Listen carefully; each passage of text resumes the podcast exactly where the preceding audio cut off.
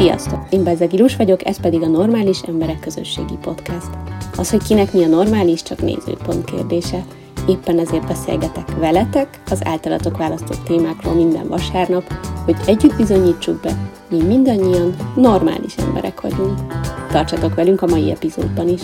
Sziasztok, szép jó reggelt, napot, bármit, amikor hallgatjátok ezt a második adást, és ez egy, hát számomra azért elég különleges az összes adás különleges, de ez különösen. A testvérekről fogunk ma beszélgetni, és ehhez ki más lenne a legjobb beszélgetőtárs, mint az én testvérem. Igen, szia! Igen, ő bemutatkozik mindjárt, de egyébként ő is nagyon sokszor hozzá szokott szólni a csoportban is mindenféléhez, úgyhogy úgy gondoltam, hogy ehhez a témához nem tudnék jobb emberrel beszélgetni. Ez így van, hanem a testvéreddel.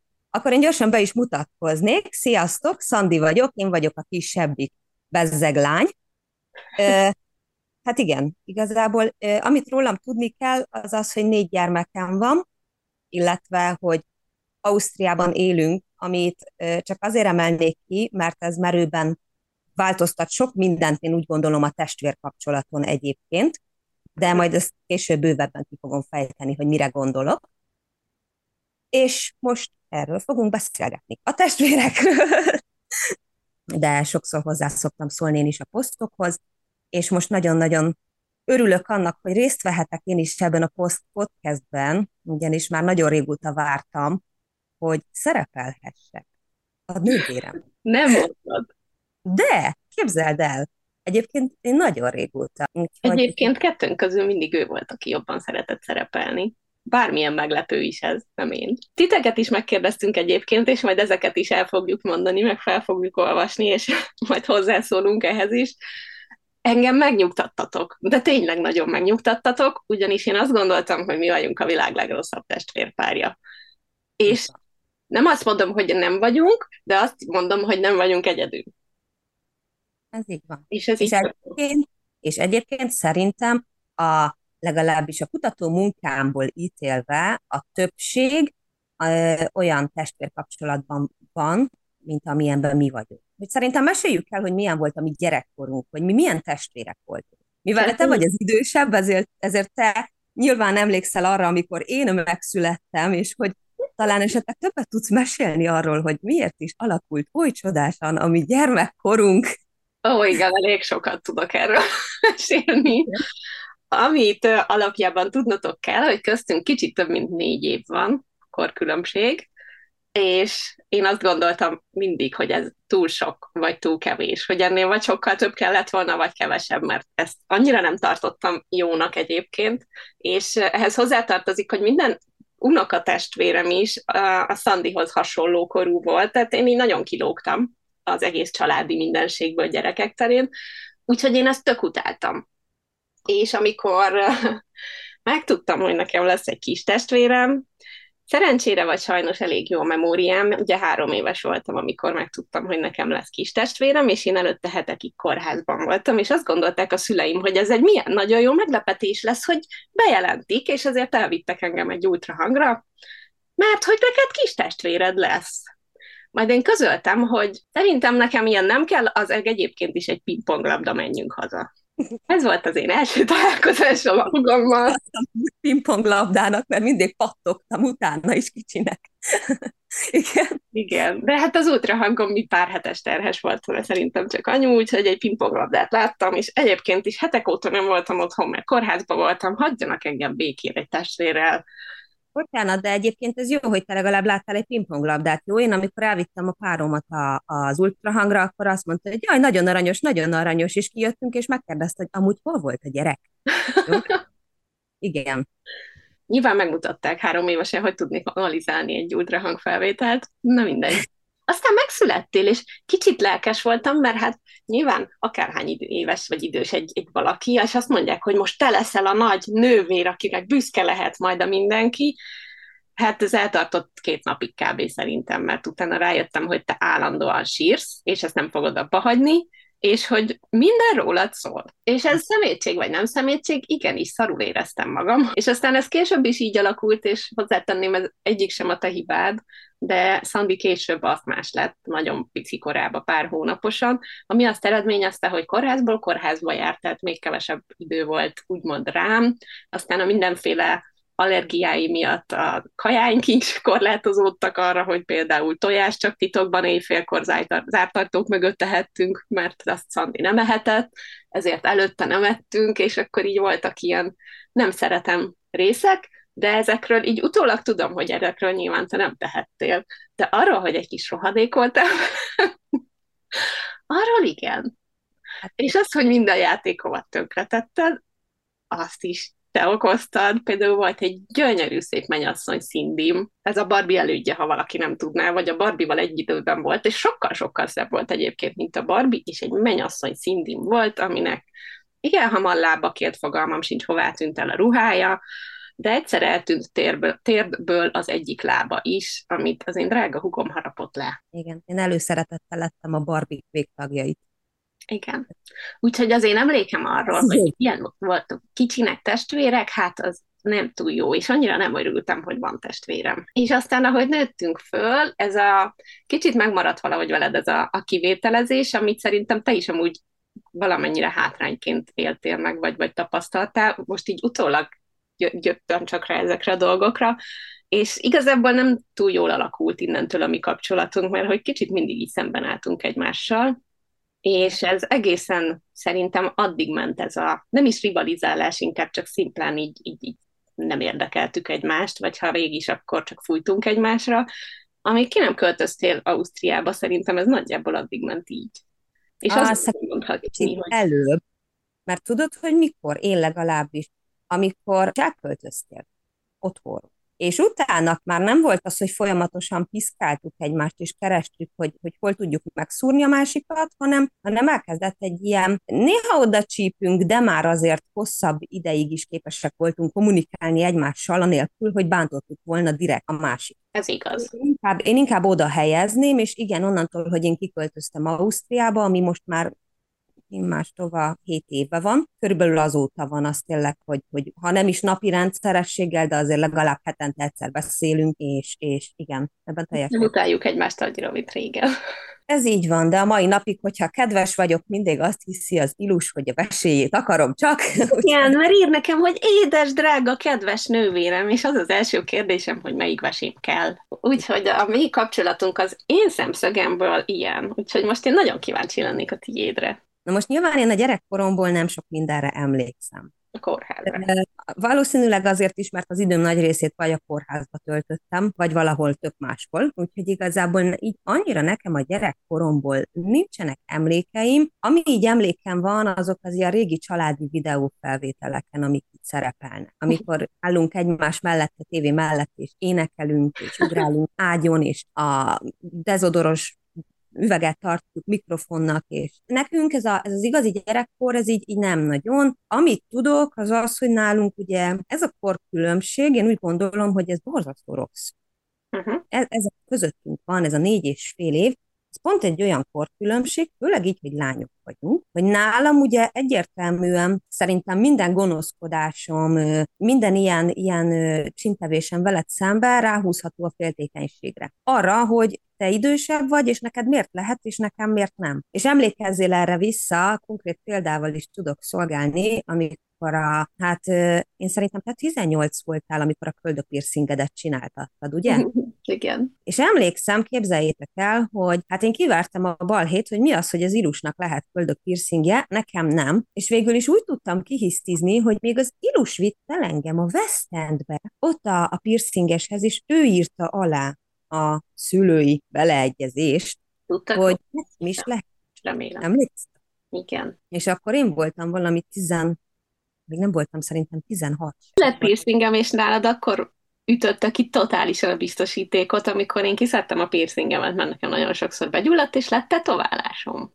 És akkor ja, mondtad, hogy hát ez itt a kész, kész vége, mi az, hogy nekem már tetoválásom is van, és, és neked még piercinget se lehet, és teljesen kész voltál. Igen, igen, igen, szóval, hogy, hogy ezek olyan dolgok, ami, vagy hogy te miért mehetsz el a barátnőiddel bulizni. Pedig nem voltál az a bulizós, meg az a barátnőzős sem. Nem, mindenhova vinnem kellett magammal téged, igen, igen. bulizni.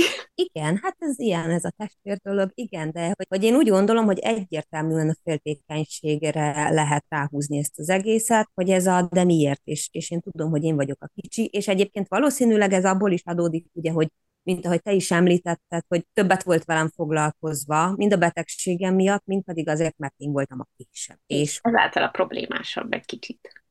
Igen, igen, és hogy ezért ugye benne van az emberbe az, hogy hm, hát jó, hát akkor ha, ha neki szabad, akkor nekem is, és én úgy is ki fogom tudni hisztizni. Vagy úgy is ki fogom tudni valahogy úgy ö, ö, játszani a dolgokat, hogy anyujék azt mondják, hogy jó van, persze, kislányom, megengedem. És én az az igazság, hogy ezt tudtad, igen, mert hogy amikor kicsi voltál, akkor ezt azért csináltad, mert tudtuk, hogy ha elkezdesz sírni, befulladsz, és mehetünk a szanatóriumba. És aztán ez megmaradt akkor is, amikor te már nem voltál aszmás, és ez ilyen, mint a Pavlovi reflex, tudod, a kutyáknál, így akkor nálad is az volt, hogyha jaj, a Szandi csak ne sírjon, mert akkor baj lesz. Aztán már az égvilágon semmi baj nem volt, de mindig az volt, hogy inkább engedjük meg neki. Igen, igen, hát én voltam a mondjuk úgy a gonosz mostoha egyébként, mert hogy én, én, ez, én ezzel tisztában voltam, és én erre rá is tettem. Szóval én ezt olyan szinten tudtam ö, ö, tökéletesíteni, hogy én volt, hogy gyakoroltam a tükör előtt, hogy Nem hogy kell, hogy sírni, hogy hogy kell, tényleg bárminál tudtam magam bőgni egy másodperc alatt. Hát képzeljétek el, volt olyan, el voltunk táborba, rendőrtáborba jártunk, el voltunk táborba, és az Ilus nagyon-nagyon ki volt akadva egy csajra, aki ráadásul egy szobatárs volt. Figyeljetek, én úgy előadtam azt, mert már láttam, hogy az Ilus annyira ki van, hogy én eljátszottam azt, hogy a csaj rávágta a lábamra az ajtót, de úgy, hogy én esküszöm, hogy mindenki elhitte még azt is, hogy bedagadt a lábam. Nem tudom, hogy azt hogy csináltam, de tényleg mindenki elhitte még azt is, hogy bedagadt a lábam, óriás üvöltés, visítás, na de Ilus végül is kitombolhatta magát, mert jól megtépte a csajt. De azért Aj, hozzá... vertem azt a csajt Igen. akkor. Igen. Soha senkit nem vertem meg, de életemben egyszer azt a csajt elkaptam, és agyon püföltem. És ez csak azért, mert én eljátszottam azt, hogy nekem hogy rávágta a lábamra, és hogy hogy bedagadt a lábam, és hogy nekem ez mennyire fáj. Úgyhogy azért, azért előnye is volt az én színészet, színészet, színészkedésemnek, úgy gondolom. Szerintem 15 évnyi frusztrációt adtam ki akkor magamból. Akkor, akkor nagyon szívesen. Ja? Nyilván mielőtt ez a beszélgetés megtörtént, én azért végeztem egy kis háttérkutatást, és rákerestem a Google barátunknál, hogy mégis milyen a jó testvéri kapcsolat. Hát most csak ilyen kulcsszavakat mondok, hogy összetartó, és támogatják egymást, és feltétel nélküli szeretetben vannak, és hogy egyébként a későbbi társas kapcsolatokra, ugye párkapcsolatokra és barátokra is kihat, hogy milyen volt a testvéreddel a viszonyod. Úgyhogy én úgy gondolom, hogy ilyen, ez a fajta testvéri viszony, ez nagyon-nagyon ritka, és amit én még Szóval, hogy igen, most nekem van olyan az ismeretségi körömbe, akik állítólag nagyon-nagyon jó és összetartó testvérek voltak, és imádták egymást, és éjjel-nappal együtt voltak, és viszont egyértelműen rá lehet húzni a, a szülőkre azt, hogy valójában nekik igazából össze kellett tartani.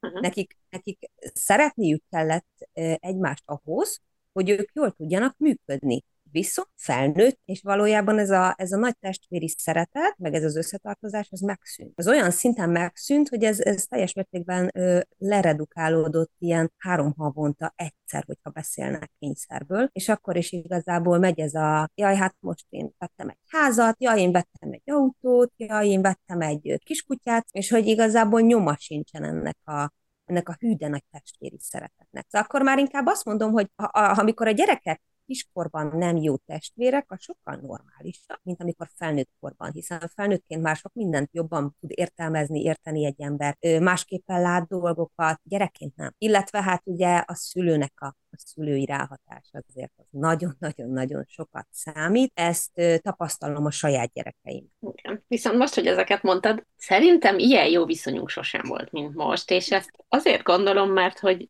így régebben nem mentem utánad, meg érted, meg ilyenek, viszont most, ha bármi bajod van, azonnal mozgósítom az egész családot, és ugrunk, és csinálunk mindent. Ez így van, ez így van. Úgyhogy én azért mondom, hogy szerintem ez sokkal normális. Mert, mert még így is, én például én például tudom azt, hogy ha bármi van, akkor igen, én számíthatok rád.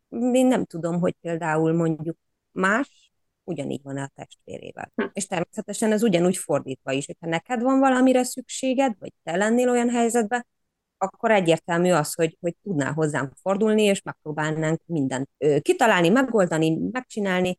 Hát tudod jól, hogy én már most is hoználak téged ide is kifelé, csak nem akarsz eljönni. Igen, ezzel mindig összeveszünk, mert én nagyon szeretnék külföldön élni. A helyzettől függetlenül, hogy most éppen mi van itt Magyarországon, én, én mindig is szerettem volna, úgyhogy ezen van buzdítási jellegű beszélgetésünk is, lepaszás jellegű beszélgetésünk, és nem kevés, amikor ő okoskodik nekem, meg amikor én neki. Én is fogtam szakot, pakot, ott hagytunk mindent, amink csak volt Magyarországon, és eljöttünk egyik napról a másikra szint. De meg volt rá lehetőségünk. Igen, szóval, hogy nem vagyok ilyen. Én megfontolom. Olyan, mint a, a jó barátokból a Mónika, meg, a, meg, a, meg a, mi a másik sorozat? A, a modern családból Claire. A modern családból a Claire, igen, hogy ő, ő ennek a mixe. Ez a mindent meg kell tervezni percre, pontosan, lépésről lépésre, az utolsó lélegzetvételig Kontrollálni egyébként... kell a körülményeket, és ha ez nem megy, akkor megörülök. Igen, egyébként ez is probléma volt közöttünk gyerekkorunk. Ez biztos. Ez is, ez is óriási nagy probléma volt, ugyanis én mindig ez a, hát nekem úgy kellett például betörni a szobámba, és átvergődni magunkat a ruhakupacokon, és a, hát nálam a tipikus ikeás jelenet van. Bemész, és kijössz a pohárral, három tányérral, négy vázával minimum, tudjuk, hogy minek, de hogy nálam ez volt mindig.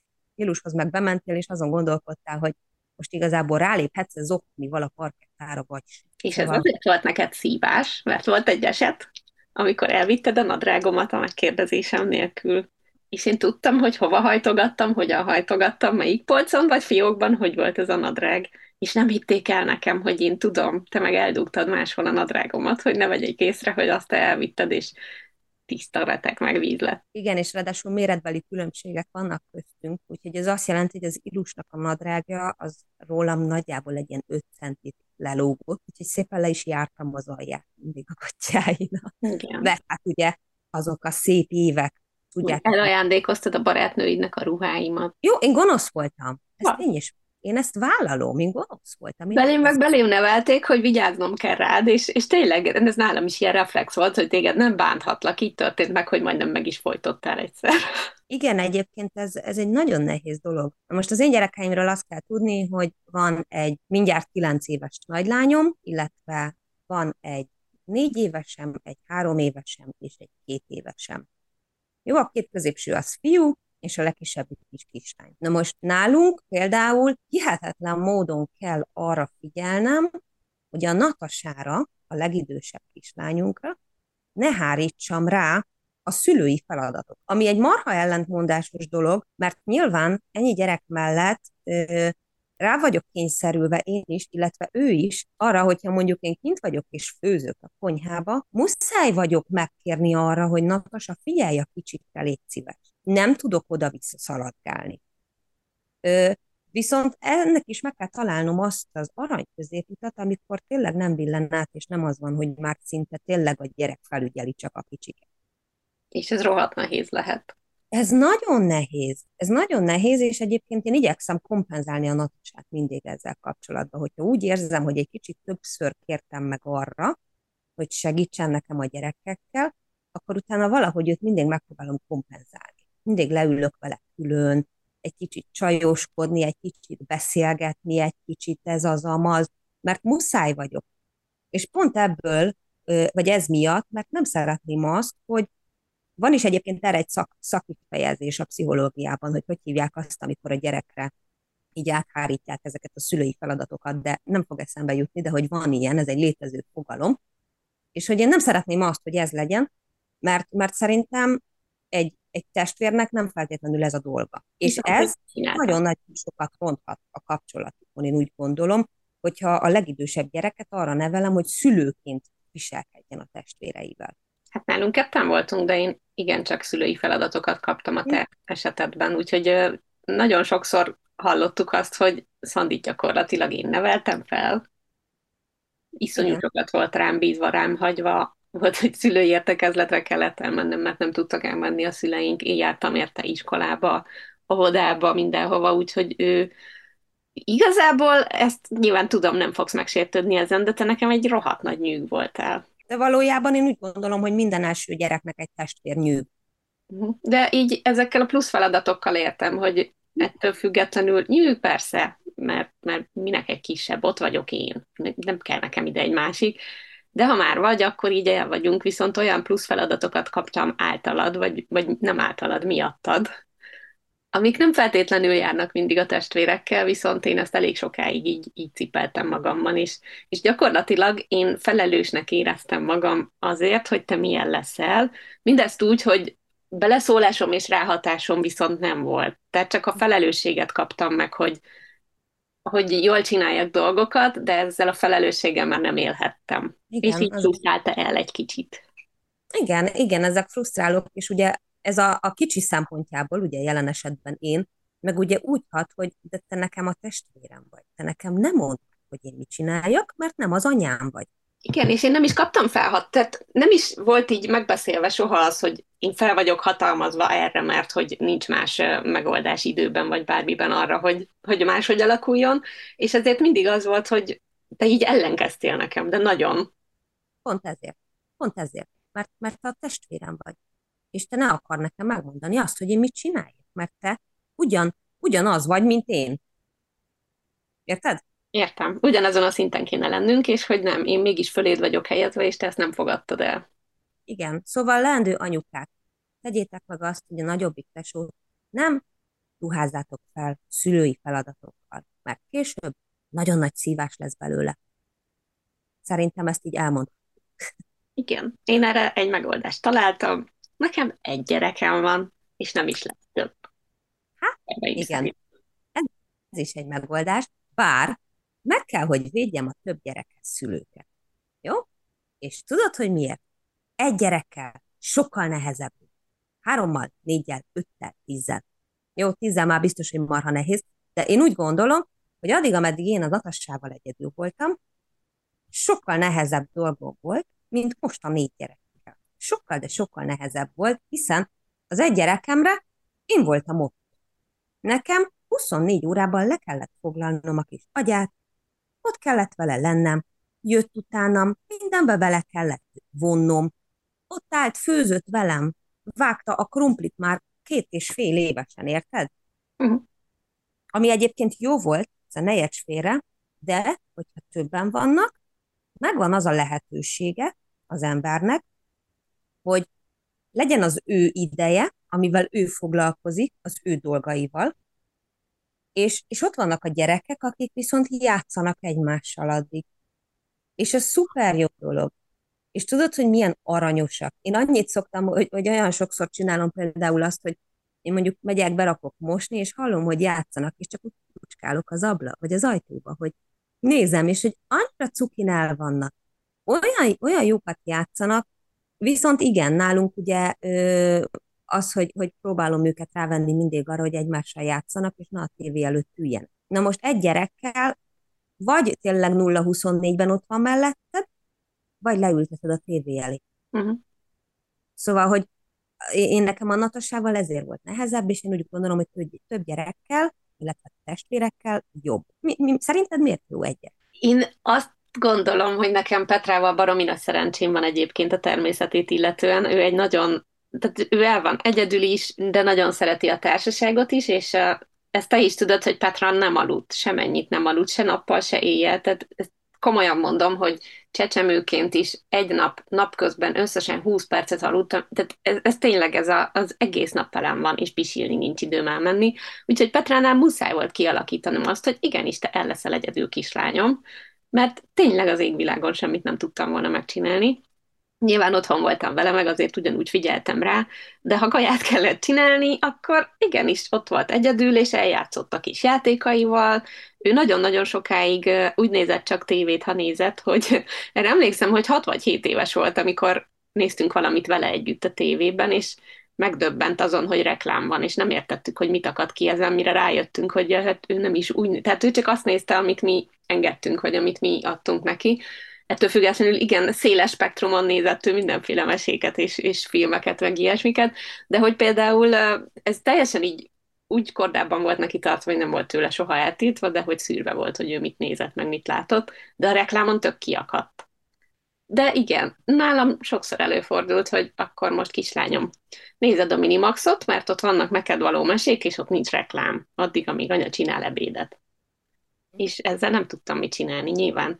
Nem is akartam máshoz segítséget fordulni, illetve nálunk elég fiatalon szültem én is, majd erre is mindjárt kitérünk, illetve te is, de a nagyszülők is nagyon fiatalok voltak, úgyhogy Petra most 12 éves, és egyikük van összesen nyugdíjban az összes nagyszülő közül, úgyhogy nem volt az, hogy akkor most a mama jöjjön át és segítsen, vagy bármi legyen. Úgyhogy Petra megtanult egyedül is ellenni, úgy, úgy egyedül, hogy nyilván én ott voltam vele, de hogy nem kell minden pillanatban pesztrálnom hozzá. Uh-huh. És uh, nem tudok nyilatkozni a testvéri dolgokról, mert nálunk mondom, ez a négy év, ez, ez szerintem tökre nem volt jó, mert már érdeklődésben sem volt semmi közünk egymáshoz.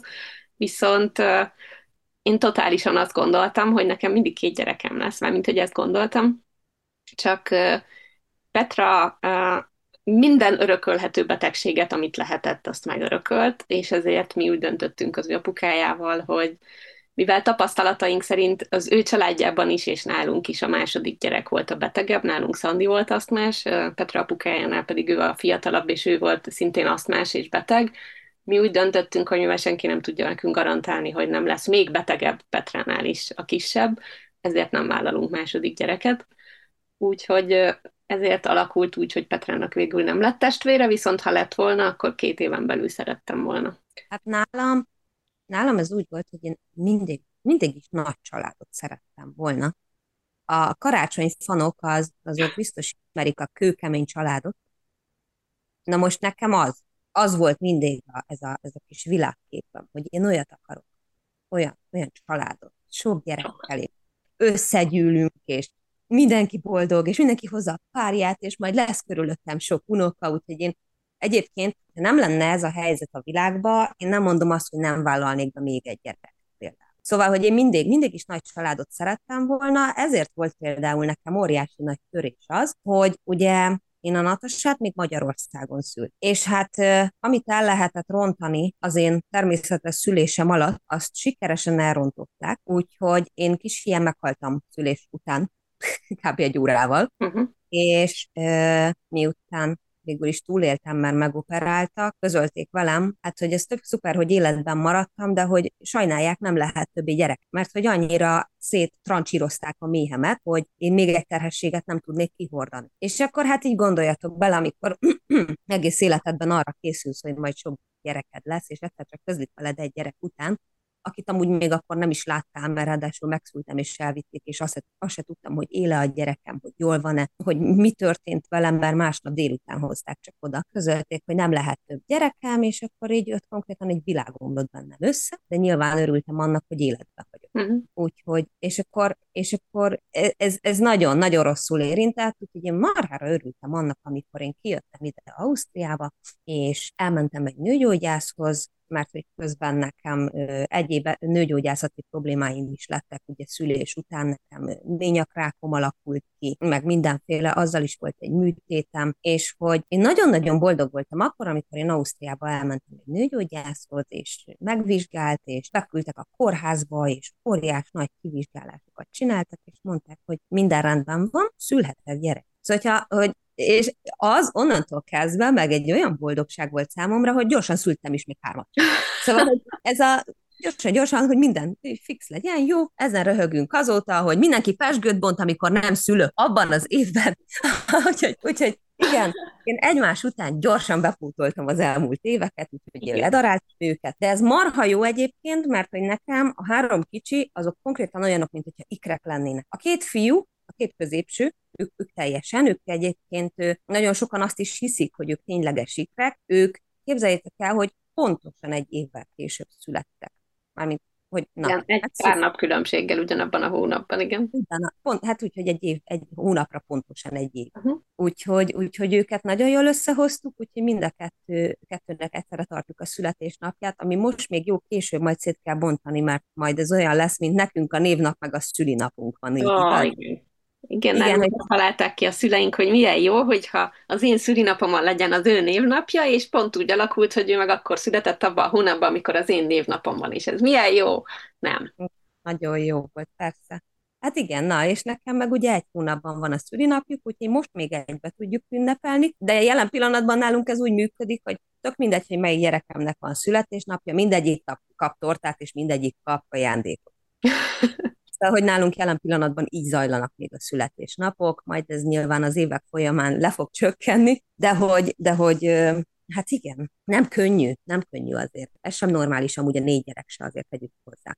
Nem. Nem, hát, nem. Ez... Nyilván ezzel félreértés ne semmi bajunk nincs azzal, akinek nincs gyereke, akinek egy gyereke van, akinek kettő, három, nyolc, tíz, húsz, teljesen mindegy, ez mindenkinek a saját maga döntése és magánügye.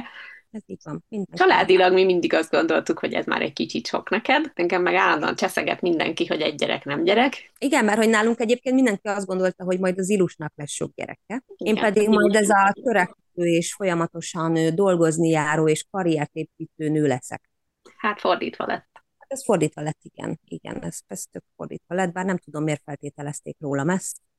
Tök az az igazság, és ezt te is szerintem alá tudod támasztani, te mindig az voltál, aki, aki simán lehülyezte a szüleit akárhány évesen is, én húsz évesen még nem mertem nekik nemet mondani. És aztán Pedig amikor én már...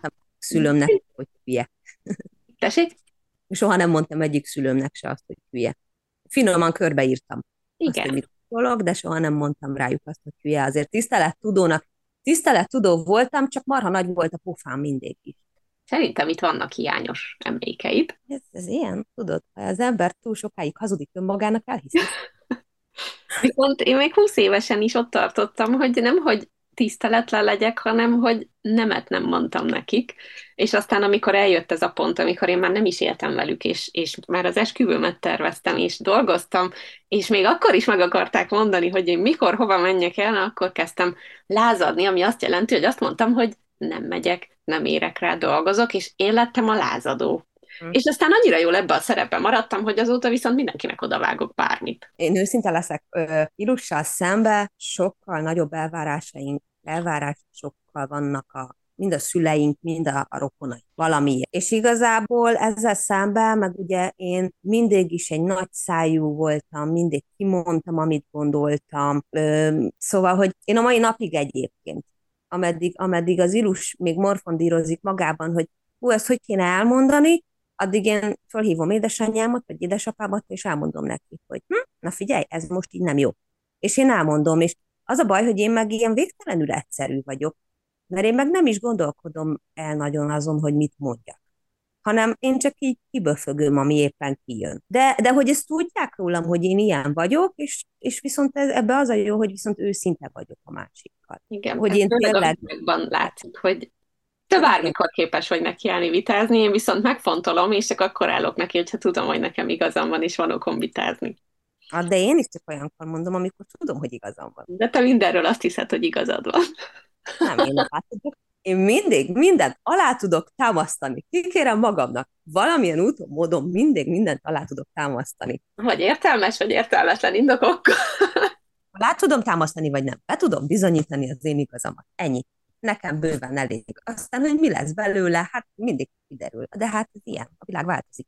Szerintem szeretjük azt a gombot a Messengerben, amikor az a lerakod, és meg, megszakíthatod a veszekedés nélkül, hogy lenne forgatás. Jó, most dolgom van, szia! Szia! És akkor egy héttel később, szia, hogy vagy? Igen. Igen. Hát a testvéri kapcsolat. Nem kell nekünk mindenben egyetértenünk. Sőt, én úgy gondolom, hogy a mi nézeteink meg direkt is, mármint, hogy így, így nagyon-nagyon eltérőek, a, ami mi, Kevés minden gond... van, amiben egyezik. Igen, de ez probléma, hogyha tudunk vitatkozni rajta, akkor ez egy jó dolog. Én például szeretek vitatkozni, én szeretek úgy vitatkozni emberek, legyél az akár te, legyél, legyen az a, a párom, legyen az az édesanyánk, hogy hogy tudok vitatkozni, és oda-vissza, és én tudok érvelni, és ő is elmondja a véleményét, és ő is tud érvelni. Én ezt szeretem, ez egy jó dolog, mert, mert meg lehet vitatni. Jó, én tudom, én nekem mindenféle más bajom is van, de mindegy. És figyelj már! Szeretem vitatkozni, meg veszekedni. És hát térjünk vissza a testvérekre. Petra nem szeretett volna soha testvért? Hát ez vicces, mert amúgy nem, de aztán én még erre rásegítettem egy kicsit, hogy még annyira se akarjon. Beszélgettünk vele, de akkor már nagyobb volt, szóval addigra már mi nagyjából eldöntöttük, hogy hát nem, nem fogunk vállalni még egy gyereket, és és beszélgettünk a testvérekről, és az óvodában nála, nálunk még annól úgy volt, hogy volt kis csoport, nagy csoport, középső, minden külön, Petránál viszont ugye egybe volt mindenki, és sok olyan csoporttársa volt, aki testvérével együtt járt, és ő határozottan kijelentette, neki nem kell tesó. És aztán egyszer így mégiscsak odajött, és mondta, hogy mert, mert milyen lenne, ha neki lenne egy testvérem. És aztán így kezdtem pánikba esni, hogy most így úristen elkezdi, hogy neki testvér kell, meg minden, és mondtam, hogy hát aranyos lenne aranyos, de nem tudnánk neked annyi legót venni, mint most. Uh-huh. Ezzel rövidre zártuk a történetet. Úgyhogy alapvetően nem akart, érdeklődött, nagyon sok minden érdekli őt, és mindig így megbeszélgetjük, aztán mindig úgy van vele, hogy jó az így, ahogy van. És most viszont határozottan mondja, hogy eszembe ne jusson, és mondtam, hogy ne aggódj, nem jut eszembe. Nem, nem, nem. Igen, egyszer egyébként a Natasát megvicceltük mi is, miután az Emily megszületett, elővett valamelyik fiúnak a régi ultrahangképét, és odaadtuk a Natasának. Szegény. az zopogó görcsbe tört ki, hogy én nem akarok több testvért. De hát addigra gondoljatok bele, hogy már a harmadik üvöltő gyerek került a házba három éven belül úgyhogy, úgyhogy ő addigra egy kicsit kiakadt. Mostanában egyébként egyre sűrűbben mondogatja, hogy hát most már nagy az Ameli, és hogy azért jó lenne egy kisbaba a házban. Mondtam, hogy én nagyon szeretem őt, és én is szeretem a gyerekeket, de hogy most szerintem egy kicsit elég. Hogy most én úgy gondolom, hogy ez a négy, ö, én nem gondoltam, hogy ennyire nagyot fog változni a világ, mint ahogy nekiálltunk a családalapításnak, és én úgy gondolom, hogy ezt a négyet sikerüljön ö, felnevelnem, illetve igazából itt, a, itt ez a gyerekeknél inkább az, hogy sikerüljön őket életben tartani. Uh-huh. Na, én ezzel az egyel vagyok így. Igen, igen hogy, hogy őket, őket sikerüljön életben tartanom aztán.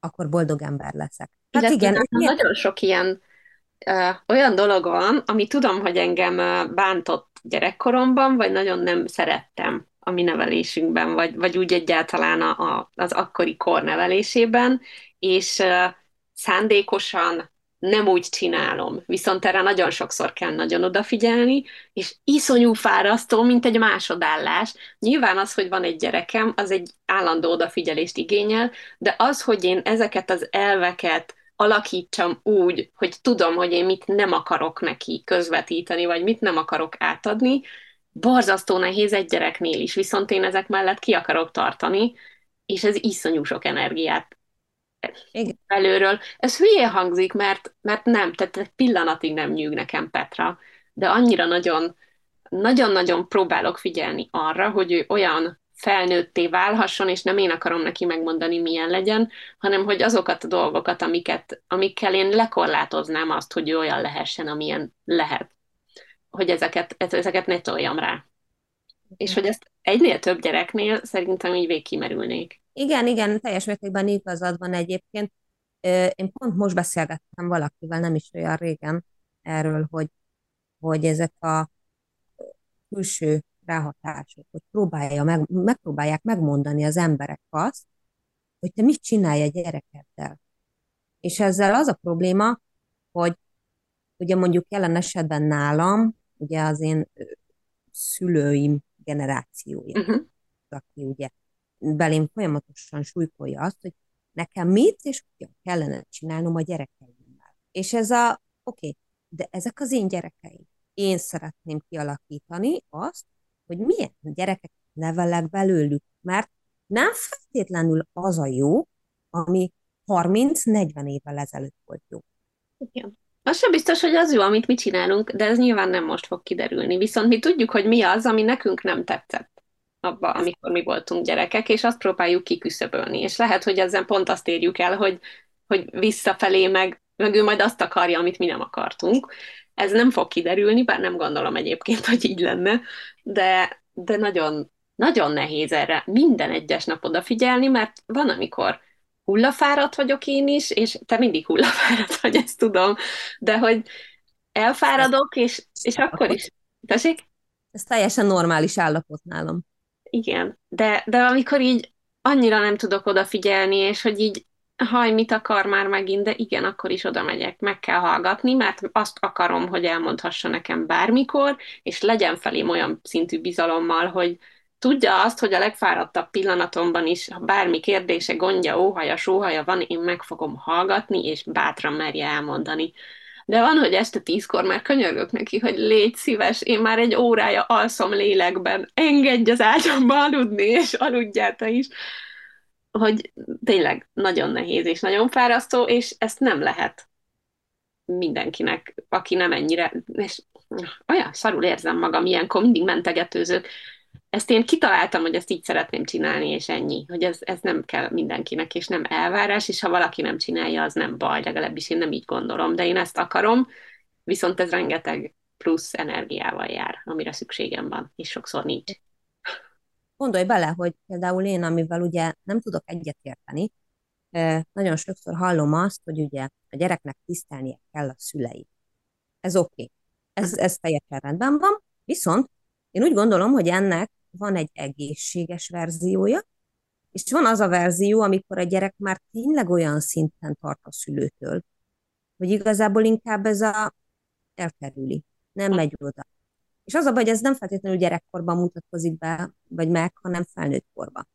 És hogy, hogy nekem ez a, mi a fontosabb az, hogy a gyerek szeressen, vagy az, hogy tartson tőled én erre azt csináltam, ami nem biztos, hogy jó, hogy én Petrát mindig is egyenrangúnak tartottam. És nyilvánvalóan vannak döntések, amihez az életkorából kifolyólag nem feltétlen hozhatja meg ő, de akkor is figyelembe vettem, és kikértem az ő véleményét az őt érintő dolgokban, főleg akárhány éves volt. Uh-huh. És én, én próbáltam mindig, én annyira sokszor mondtam, hogy ő nem hülye, hanem gyerek. És nagyon-nagyon nagyon figyeltem arra, hogy ő egyenrangú fél legyen, amennyire lehetséges. Hát igen. Na most nálunk ez ugye négy gyerek, négy totálisan különböző személyiséggel. Igen. Hát mm, kemény, kemény, hagyd mondjam. Szóval, hogy igazából a Natasa, a legidősebb lány, ő egy hihetetlenül kis tündér, tisztelettudó kislány, addig a percig, ameddig rá nem jön arra, hogy ja, amúgy ő már 9 éves nagylány na, kis tinédzserkor nesze neked, néha ráng a szemem tőle, hogy hú, most akkor mit csináljak. szóval, hogy nála most vagyunk itt, de azért, azért amikor úgy oda szólok, hogy nem a barátnőd vagyok, akkor azért úgy rájön, és bocsánat. Na, a két fiú, ők... Kérlek, mondd a nevüket is, imádom. Én nem tudom megjegyezni néha őket. A Valerián, a kisebbik pedig a Larion. Kisebbiket a... nem tudom, nekem a kisebbik a Legolász a Legolas, igen, de nem, ő Larion. Valerian és Larion, ők folyamatosan stunfolják egymást, és ők most léptek abba a korba, hogy ők már nagyon-nagyon próbálják feszegetni a határokat, hogy mit lehet velem szembe, és mit nem. Na most ezért van például nálunk az, hogy én több mindent megengedek, viszont például az apjuktól nagyon tartanak.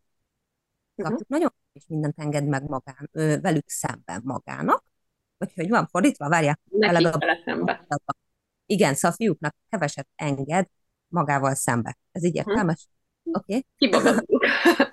Okay. szóval, hogy az, és hogy például a, a páromnak elég csak, csak egy kicsit odaszólni, hogy elég legyen. És behúzzák fülüket, a farkukat, pedig soha nem bántotta őket, vagy bármi, érted, hogy nincs az, hogy agyba főbe lennének verve gyerek, uh-huh. sőt, hanem egyszerűen tényleg egy, egy elég egy ilyen morcosabb odaszólás, és összehúzzák magukat. Ezzel szemben én könyörgök egy fél napot, hogy fejezzétek be, légy szíves, ezért tudod. És akkor, amikor nálam például most az vált be velük a fiúkkal szembe, hogy ugye nem szeretnétek, hogy nagyon szomorú A lelki zsarolás. Ez így van. És, és olyan édesek, mert jönnek oda, és akkor anya, én most cuki vagyok, ugye nem vagy szomorú. és bevált és bevált. Nem hiszed el, bevált. Hát az Émike az meg még lebegő hercegnő, ő csak úgy van, cukiskodik egész nap, vele még nincsen semmi probléma. Úgy tudja magáról, hogy cuki, és rátesz egy lapáttal. Ez ő, ő a tipikus lebegő hercegnő, aki ő úgy megy, úgy közlekedik, hogy ő így libeg, és ő, ő mindenkit ölelgetek, és énekelek a madaraknak, szóval, hogy ő ilyen, ilyen, ilyen kislány, de hogy igazából amit, amit ki akartam az egészből hozni, hogy szóval nagyon-nagyon nehéz megtalálni azt az egyensúlyt, illetve a, ugyanez a fajta tisztelet, illetve hogy maga a gyerekek között is igazából, hogy tiszteljék egymást. Na, ez az, amit marha nehéz megtanítani neki. Uh-huh. Ez, hogy, hogy igenis ő a testvéred, és osztozz meg vele azt, hogy, hogy ne bánsd a testvéredet, mert mert neked, neked is fáj, ha megüt téged. És hogy, hogy ezek a dolgok, hogy ez egymással a folyamatos kakaskodás megy, és hogy ezt megtanítani neki, hogy már pedig igenis, vis, próbáljátok meg egymás felé sokkal nagyobb toleranciával lenni, mert különben katasztrofális dolgok következnek be. És itt értek, értem azt, hogy amikor egyszerre négy gyerek küvölt a fülembe, akkor anyának eldúran az agya, mert mindenkinek éppen van valami nyűgje. És hogy ez nem, nem feltétlenül ö, egy egyszerű dolog, hogy ezeket az alapdolgokat, és sajnos ez a szülő dolga, hogy megtanítsa, és viszont ennek meg, ehhez meg hozzájön az is, hogy ugye viszont a szülő, amit tanít, az egy minimális része a gyerek életének, nem? Talán nem miután szóval... kerülnek fogadába, iskolába, alig vannak igazából velünk. Ez így van így van. Hogy, de hát ez a test, testvéri, én az a baj, hogy én hagyom őket egyébként verekedni. Én hagyom őket vitatkozni. Én, én nyilván persze addig, ameddig nem balesetveszélyes dolgokat csinálnak, addig hagyom őket. Ö, de, de hogy igazából én nem, nem gondolom azt, hogy én ezzel rosszat teszek. Hiszen ezt is meg kell tapasztalni. Igen, viszont szerintem a te gyerekeidnek így az inger küszöbe is teljesen más. És itt, itt most, amiket elmondtál, nyilván látom én is, amikor beszélgetünk, és van, hogy öt percig hallgatok, mire szóhoz tudunk jutni egyébként, de, de Petra viszont ilyenekben nem vesz részt, és, és sokkal érzékenyebb is, és sokkal nehezebben veszi ezeket a lelki akadályokat, így, ami az életben jön vele szembe. És például a, a, amikor így piszkálja valaki, ő ezt nem tudja hova tenni. És nem is mm. tudja olyan könnyen feldolgozni szerintem, mint ahogy a te gyerekeid így túllendülnek rajta. Á, nem, egyébként az én gyerekeim sem lendülnek túl rajta, nem úgy értem, így a kis általános napi piszkálódásokról beszélek. Én, nem, egyébként én azt látom rajtuk, hogy őket ez bántja. Uh-huh. Őket ez bántja. Annyi, hogy viszont talán ugye ezt főleg tőlem látták, ugye a másolódás is egy, uh-huh. egy nagyon-nagyon erőteljes dolog. Én mindig azt mondom, hogy én nem vagyok egy könnyen megbántható ember. Engem egyetlen egy ember tud megbántani, méghozzá a párom. És hogy, hogy pont azért, mert igazából ti nem szoktatok úgy bántani. Mert hogyha igazatok van valamivel kapcsolatban, én azon nem bántódok meg, hanem elgondolkodom rajta, és azt mondom, hogy hm, jó, lehet igazadban átgondolom, vagy valami. Amikor meg valaki úgy bánt engem, hogy, vagy, vagy olyan bánt, hogy, hogy igazából így le, lepereg rólam.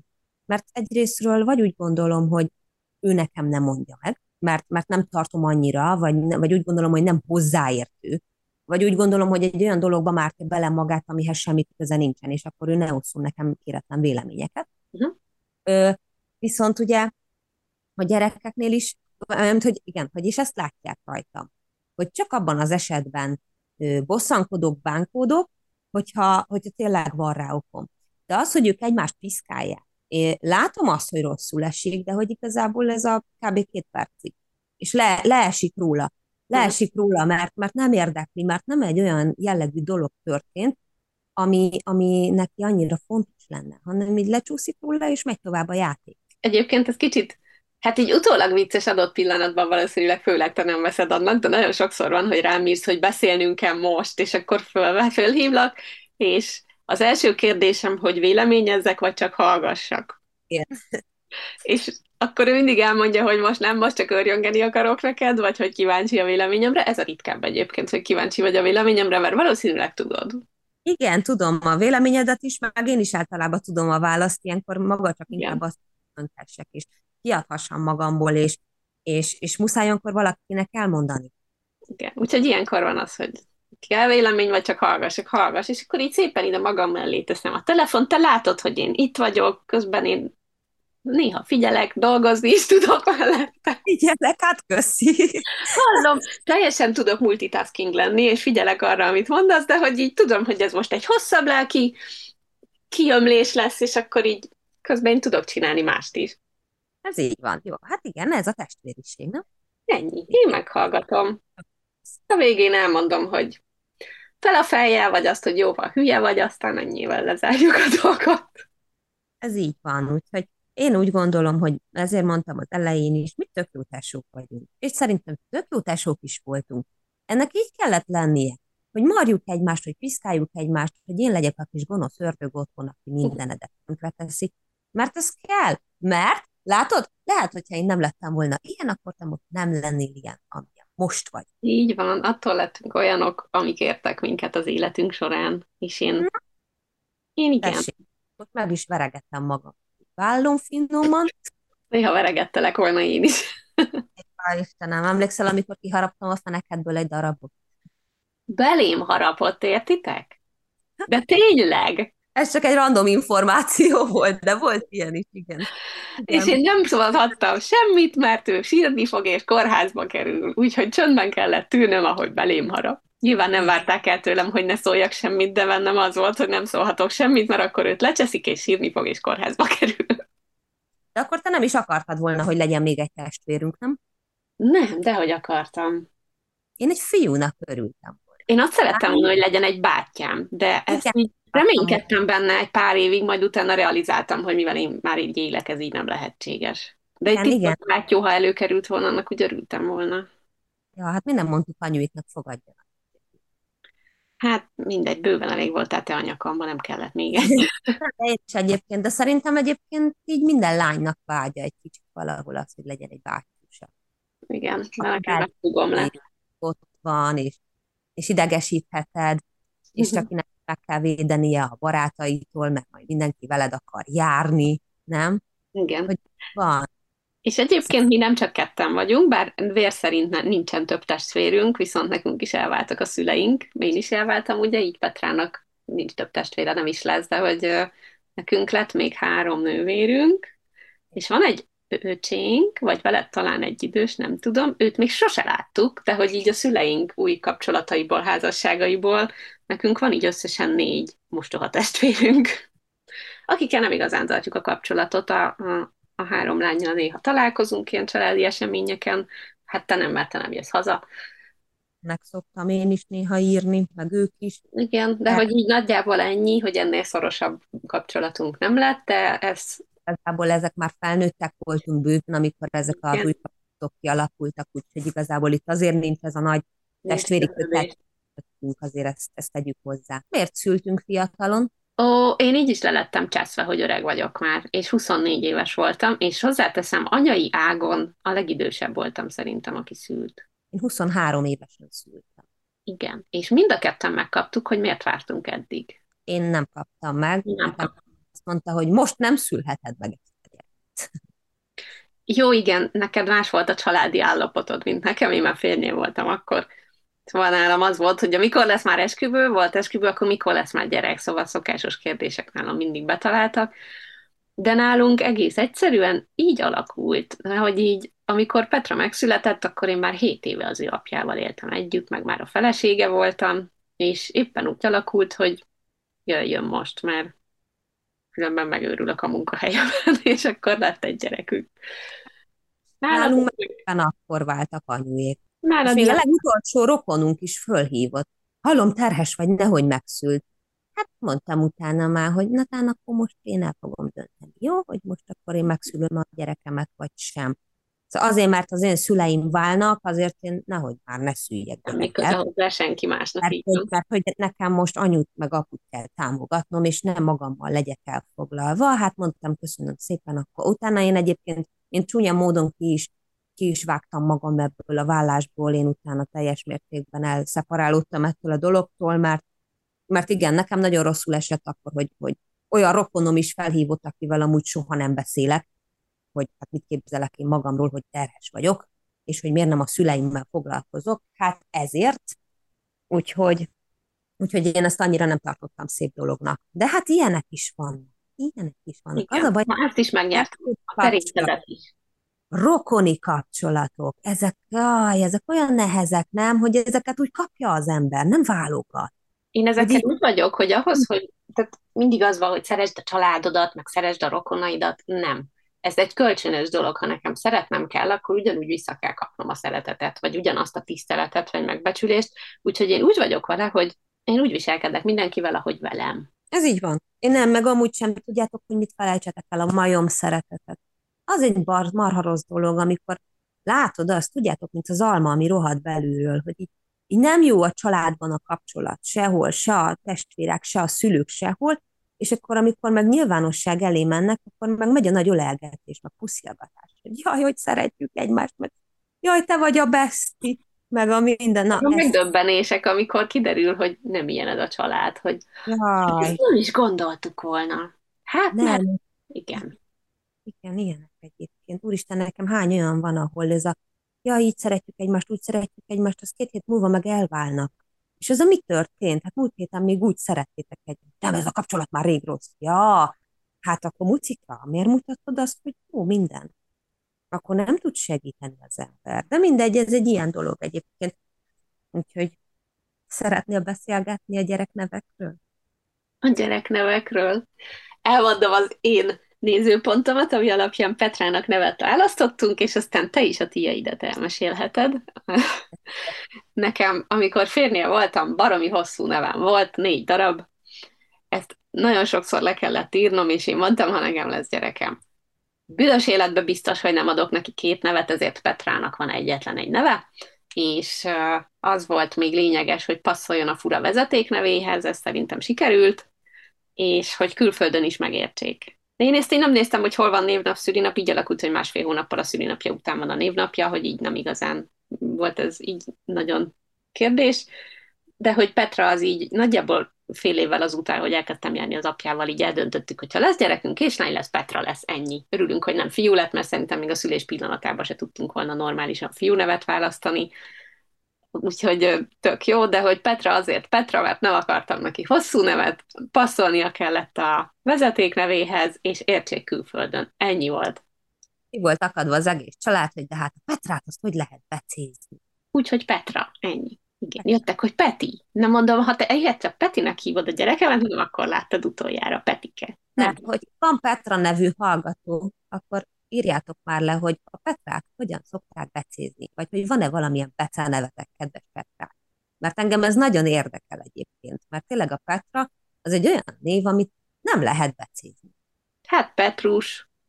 Hát, igen, de, hát, de hogy így, szerintem az anyu hívja így. Én ilyen teljesen független neveken szoktam hívni. A, a páromnak az unokatestvérét hívják Petrának, és őt például Petike azt hiszem. Hát, nem, Peti az fiúnév. Igen, de azt hiszem, hogy őt Peti kézi. De mindegy. hát igen. És akkor ez így, így a Petra jött. De ez egy ilyen tök hagyományos név is volt, hogy ti azt hiszem ragaszkodtatok is hozzá, hogy ne legyen ilyen különlegesebb. Hanem, nem akartunk túl extrát, és az két kritérium volt, hogy a saját neveinket mind a ketten utáltuk. Úgyhogy hát nem, nem, nem akartam se túl hagyományosat, se túl extrát, hogy ez a ne kelljen az, hogy ne kelljen magyaráznia, hogy miért van furcsa neve, hanem hogy így éljen a nevével is ennyi. És remélhetőleg szeretni fogja, nem úgy, mint ahogy én. Hát akkor az én gyerekeimről elmesélem a sztorit. Nálunk, én, szerint, én úgy gondolom, hogy én a neveket kimaxoltam. Jó, szóval nálunk mindegyik gyerek két névvel rendelkezik, és mindegyik gyerekemnek ilyen extra neve van, mert miért ne. Ö, Natasa, ő, ő viszonylag egyszerűen meglett a neve, mind a ketten ú, nem is tudom, hogy ilyet szabad-e most mondani, de mind a ketten az apjával elég orosz pártik vagyunk. Ezt, ezt nem tudom, hogy most így ezekben a helyzetekben. Ezt a neveket szabad. illetően, igen. Igen, szóval nevet, neveket illetően hangsúlyozzuk. Eléggé orosz pártiak vagyunk, ezért két gyerekünknek is orosz neve van. Úgyhogy a Natasa két név között variáltunk, volt a Natasa Tánya, amit végül is kapott, illetve volt a Tatjana Kátya. Szóval ez, ez között a két név között vaciláltunk, hogy mi legyen, hogyha megszületik. Aztán végül is, mivel akkor még Magyarországon éltünk, így a, úgy gondoltuk, hogy a Tátyánával sokkal jobban meg kellene küzdenie Magyarországon, mint a Natassával. Uh-huh. Ezért ugye végül is a Natasa tánya mellett maradtunk, viszont nagyon-nagyon fáj a mai napig, hogy Magyarországon úgy kellett anyakönyvesztetni a tányát, hogy mint rendesen ennyi betűvel, hogy tánya. Igen. És, és ez nekem borzasztóan fáj, hogy a gyerekemet tanyának kell hívni, de mindegy, szóval, hogy és annyira tuki volt, amikor kicsi volt, akkor mindig úgy mutatkozott be, hogy ő hétvégi Natasa tányér. A Valeriánom, őt úgy hívják, hogy Valerian Natán. A Valerian, hát igen, pont akkoriban jött ki a Valerian és az Ezer bolygó párosa, vagy valami ilyesmi. Párosa című film, és hát nagyon-nagyon megtetszett mind a kettőnknek ez a Valerian név, és akkor ugye a másik kedvenc mesénk az a Vóli, és a Valeriánt mi úgy becézzük itthon, hogy Vóli. Tudjátok, az a kis robotos mese. Uh-huh.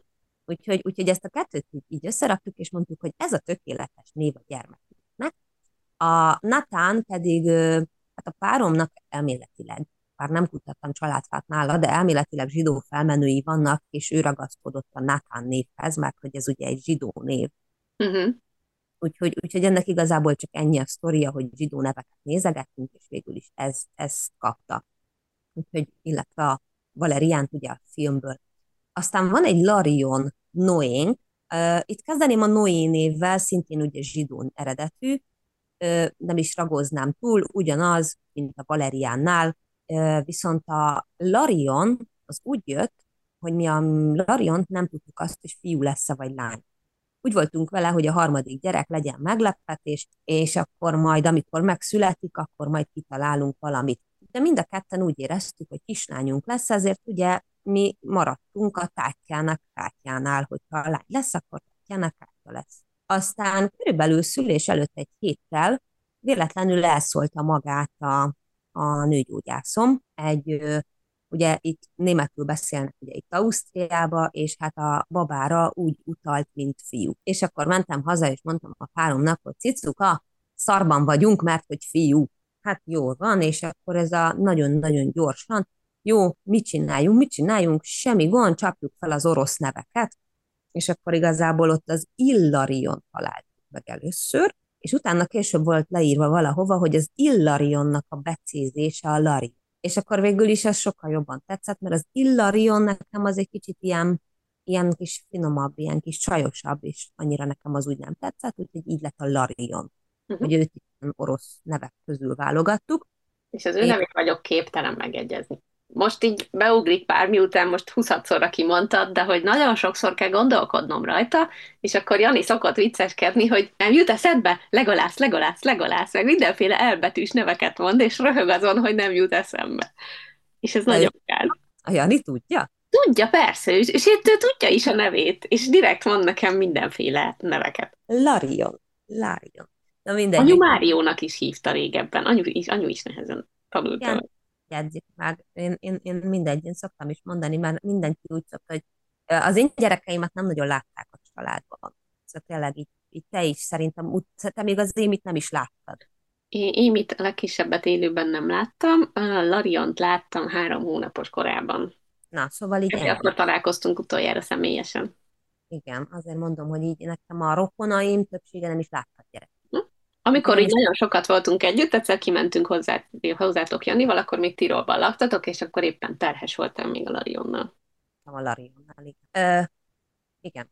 Szóval, hogy, hogy nem, nem nagyon tudják a nevüket, úgyhogy mindig csak úgy szokták mondani, hogy a kicsi fiú, a nagy fiú, a kicsi lány, a nagy lány, úgyhogy ezek így tök jó.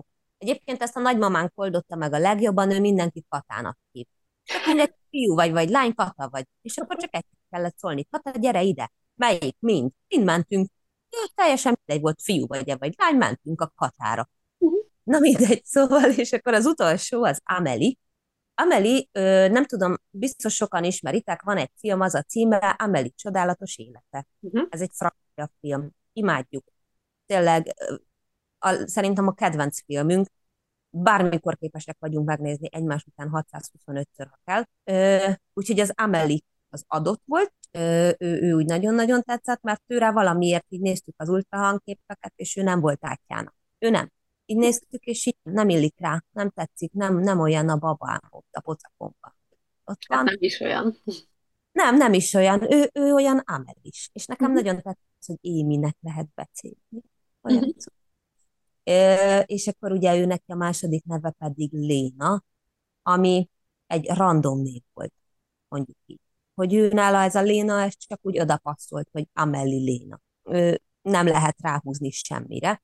Egyébként, amit mi a gyerekek nevénél fontosnak tartottunk, az az, hogy amikor felnő, nem, az, hogy gyerekként lehessen cukin becézni, nekem ez nagyon-nagyon fontos volt, viszont amikor felnő, akkor olyan neve legyen, hogyha egy menő üzletember lesz, vagy üzletasszony lesz, akkor is büszkén be tudjon mutatkozni, de hogyha egy striptease táncos lesz belőle, vagy egy, mit tudom én, egy strici, akkor is, akkor is jól álljon neki a neve. Micsoda jó neveket. Vagy nem neveket, hanem hivatásokat. Hogy nyilván az ember arra törekszik, hogy értelmes embereket neveljen, de soha nem tudhatom azt, hogy hogy alakul.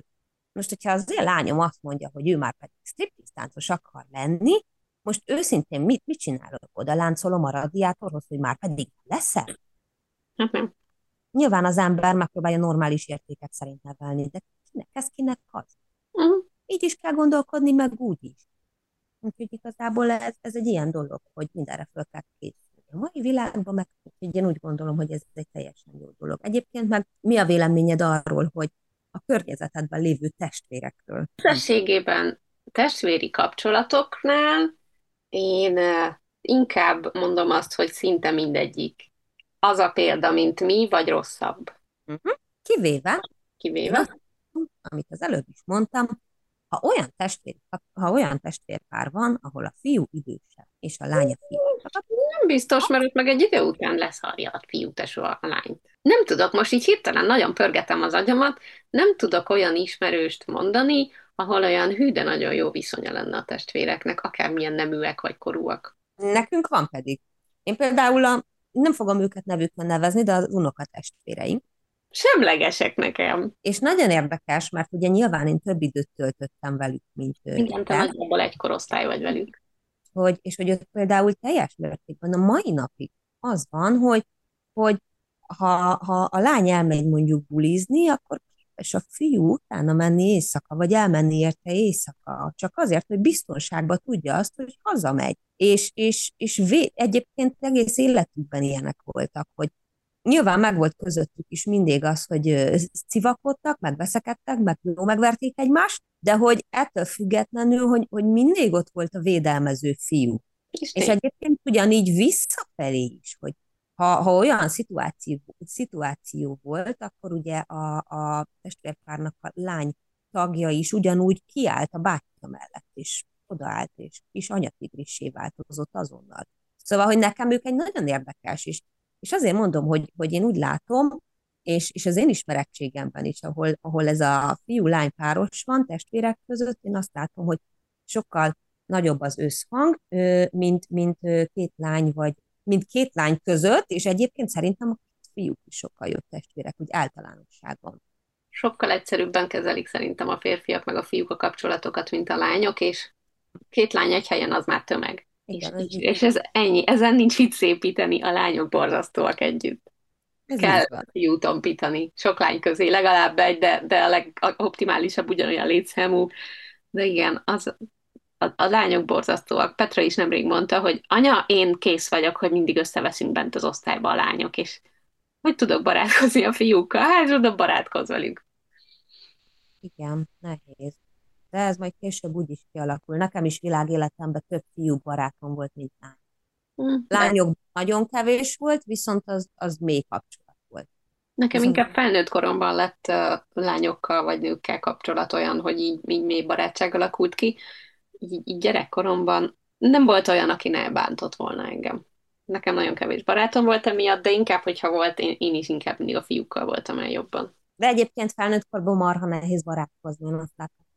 Szóval én is ez a, most nem olyan rég volt egy barátnőm, azt így egyik pillanatról a másik, egy puty, eltűntünk egymás életéből. És... Igen, most így felnőttként nagyon hirtelen és nagyon radikálisan tudunk nyilatkozni, és, és amíg gyerekkorunkban valamin összevesztünk és folytattuk tovább a játékot, addig felnőttként vérig sértődünk azon, hogy nem értünk egyet. Szerintem bőven kiveséztük, amit ki lehetett ennyi idő alatt. Más, még mást is belepasszíroztunk. Bele.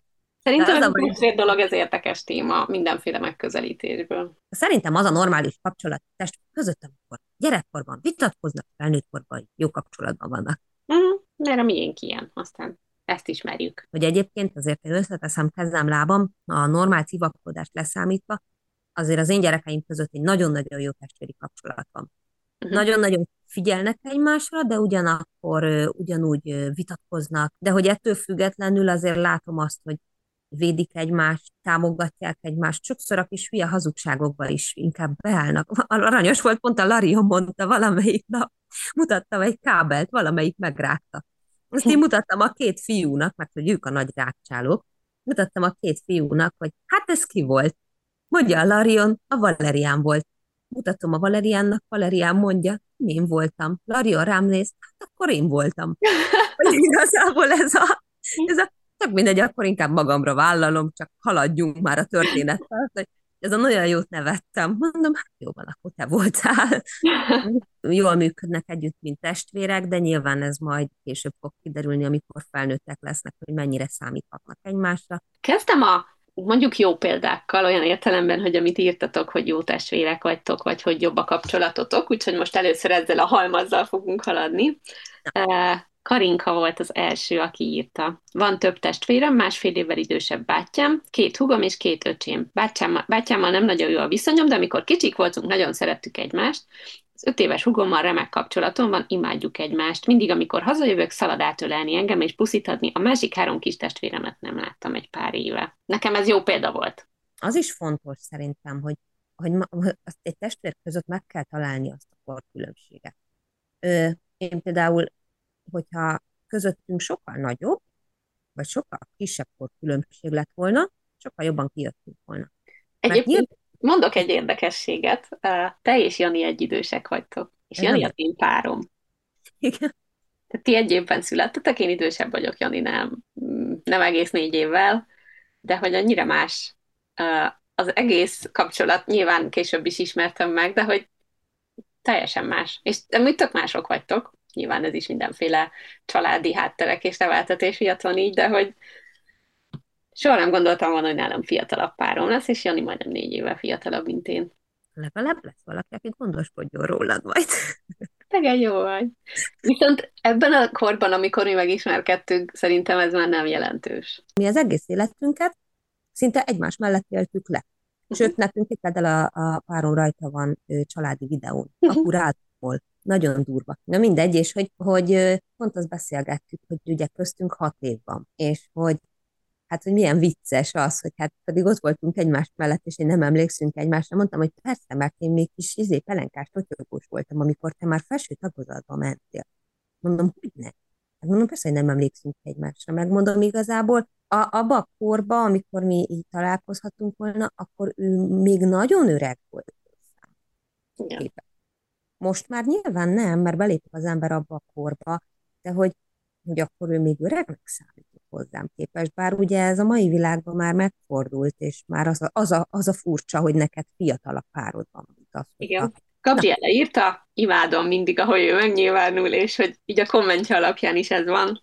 Négyen vagyunk tesók, van két nővérem, 10 és 15 év köztünk a különbség, és egy bátyám, 18 év. Ahányan vagyunk, annyi félék, egy valami egyezik, az pedig a temperamentum. Ha szeretünk, akkor nagyon, ha haragszunk, akkor nagyon, minden nagyon megélünk. Nem mindig felhőtlen a viszony, hol az, de ha baj van, akkor tudjuk, hogy ott van a másik. Azt hiszem, az ilyen családra mondják, hogy olafos. Igen, ez pont ez jutott eszembe Tipisce, tipisce italianische familie, ja? Mondod németül mindez. Miért? Hogy mondják?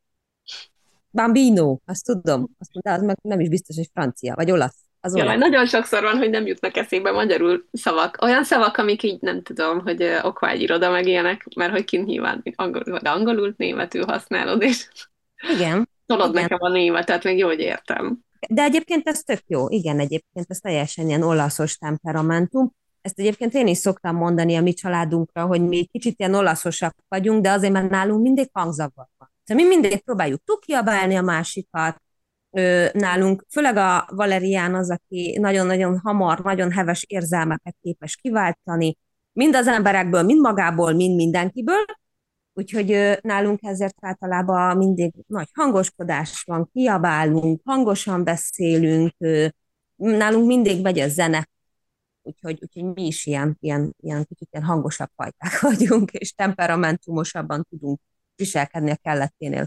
Ezért vágyom én inkább Svédországba, mi ennek a szöges ellentéte vagyunk. Brigitta a következő. Nekem egy nővérem van, három évvel idősebb nálam. Mi tipikusan a másik fele vagyunk egymásnak. Van nagyon sok közös tulajdonságunk, sok dologban abszolút egyetértünk, viszont amiben különbözünk, az tényleg a szöges ellentéte a másiknak.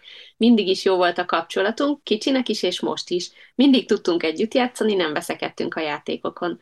Ha bármi van, mindig számíthatunk egymásra, és bármi történik velünk, azt elmeséljük egymásnak.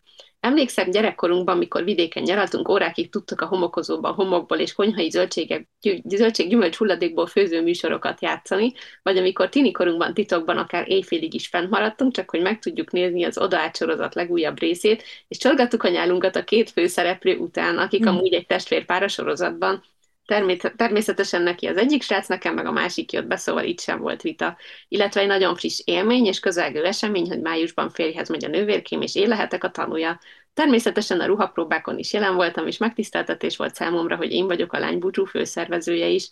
Ha nekem eljön az életemben a gyermekvállalás, akkor két gyermeket szeretnék majd. De jó, ez tök jó volt hallgatni, és gratulálok az esküvőhöz is, a testvérednek. Ez tök jó. Egyébként egy dolog jutott eszembe most, hogy ezt így olvastad, hogy... Az éjféli ő... Micsoda? Az éjféli piknikjeink.